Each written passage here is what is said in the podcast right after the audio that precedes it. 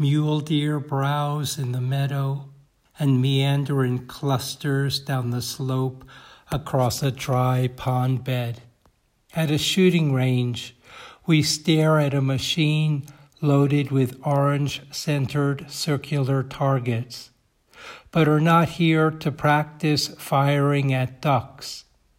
You climb a metal ladder, sit on a bench high in a ponderosa pine, and gazing far, say, Hunters shoot from here.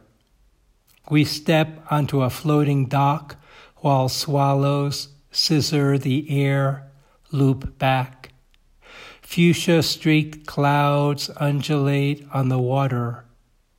And when we canoed around the floating island of reeds, I understood we came here to ignite behind our eyelids. A yellow headed blackbird perches on a cattail. Beyond a green metal fence, buffalo graze.